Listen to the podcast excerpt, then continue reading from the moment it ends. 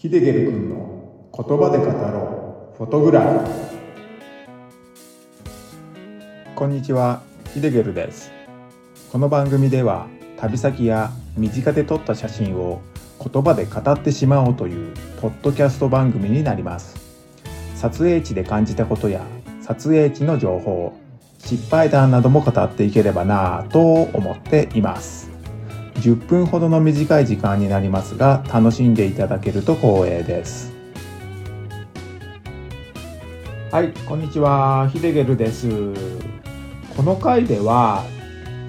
メルヘンチックな日の出写真の話ということで、日の出の写真のお話をしようかと思います。望遠レンズを使用してある被写体越しに日の出を撮ったんですけれども、これがとってもメルヘンチックで物語を感じさせるような、そのような写真になっているんですよね。今回はその写真を交えてのお話になっていきますので、最後までご視聴ください。それではね、早速始めていきます。皆さん、日の出の光景とか日の入りの光景とか好きですかね？僕はですね、めっちゃ好きです。大好きです。なんか心が洗われる気がしますし、黄昏ることも好きなので、いつまでも見ていたい光景なんですよね。そんな日の出を撮った写真なんですけれども、今回は東京都江戸川区にある葛西臨海公園から切り取った一枚をご紹介しようかと思います。葛西臨海公園なんですけれども、僕の家からは比較的近くにあります。なので時間がある時なんかは葛西臨海公園には自転車で行ったりします。自転車で 3,40 分ってところですかね。ですが、この日は平日で仕事があったので、仕事に行く前に葛西臨海公園へ寄る形になりました。なのでですね、自転車ではなく車を使って行きました。葛西臨海公園に車で行くことはほとんどないので、ちょっとね、ドキドキしたのを覚えています。葛西臨海公園には駐車場も完備されているので、車でも行きやすいですしね。駐車場代はかかりますが、都内の駐車場になるので安くはないんですけれども、路駐して切符を切られるよりかはいいですかね。路駐できる場所も近くにはありませんしね。葛西臨海公園はこの辺りでは大きめの公園になっているので、早朝にもかかわらずランニングしている人や散歩をしている人がいて、都会ののどかな一面を見ることができます。公園のすぐそばには国道357号線が走っていて、いつも357とか湾岸線って呼んでるんですけれども、この道路は交通量が多くて、トラックなどの大型車両もたくさん走っています。ですので、騒音が聞こえてきそうなんですけれども、公園内にいると不思議と聞こえないのか気にならないのか、とても静かでのどかな公園の印象を持っています。その葛西臨海公園からは東京ディズニーランドが望めるんですけれども、その位置に日が昇ってくる時期があるんですよね。今回お話しする写真を撮ったのは2021年11月26日になります。この日は天気も良くて雲もない冬晴れって感じの快晴でした。気温はそこそこ低くて、寒がりの僕には少し寒く感じましたね。過去の天気予報で確認したところ、7、8度っていうね、気温でした。写真を撮った場所なんですけれども、駐車場から海の方に歩いていくと、水上バスの発着場が見えてきます。その水上バスの発着場から東の方向に少し歩いた場所になります。まっすぐ歩いていくと、対岸にディズニーランドが見えてくるので、すぐわかると思います。海岸側の海に近い方は、足元に大きめの石が引き詰められていて、多少歩きにくいですね。海から少し離れれば平坦な場所もあるので、そこを歩けば歩きやすくなっています。ここから狙う写真なんですけれども、ディズニーランドにあるシンデレラ城と日の出で昇ってきた太陽を重ねる写真になります。日の出が昇ってくる位置は事前にアプリで調べていたので、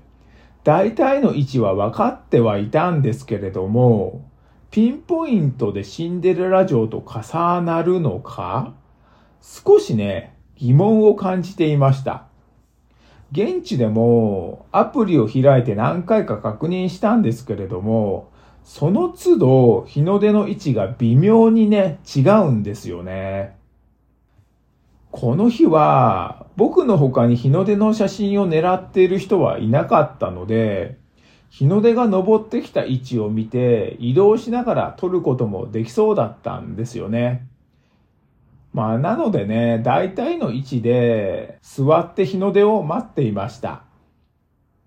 シンデレラ城の方を見て待ってたんですけれども、あくびが止まらなかったですね。少し油断すると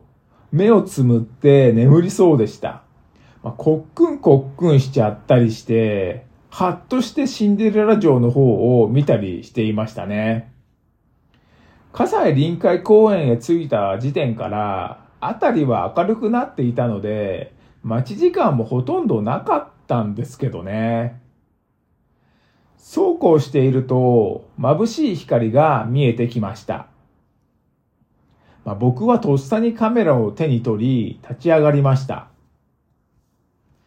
ですが、今僕のいる位置では微妙にシンデレラ城との重なりがずれていたんですよね。なので立ち位置をすぐ変えていきました。ここら辺かなーってところで写真を撮っていったんですけど、太陽が空に昇ってくると位置が変わってくるんですよね。なので写真を1枚撮るたびに一歩ずつ横にずれながら撮影していきました。手持ちで撮っていたのでカメラを縦にしたり横にしたりしてせわしなく撮ってましたね。今回はそうして撮った横の写真のお話をします。この撮影ではシンデレラ城までの距離があるので400ミリでの撮影になっています。僕が持っているレンズで現時点では一番長い焦点距離のレンズになっています。ソニーの100-400のズームレンズですね。望遠レンズで日の出を切り取っているので圧縮効果で太陽が大きく映るんですよね。圧縮効果っていうのを簡単に説明しますと、より遠くのものを映したときに、この回のお話で言うと太陽になります。近くのもの、シンデレラ城と重なって、シンデレラ城のすぐ後ろに太陽があるように見えると思います。これが圧縮効果っていうやつですね。被写体に遠ければ遠いほど、この効果は高まっていきます。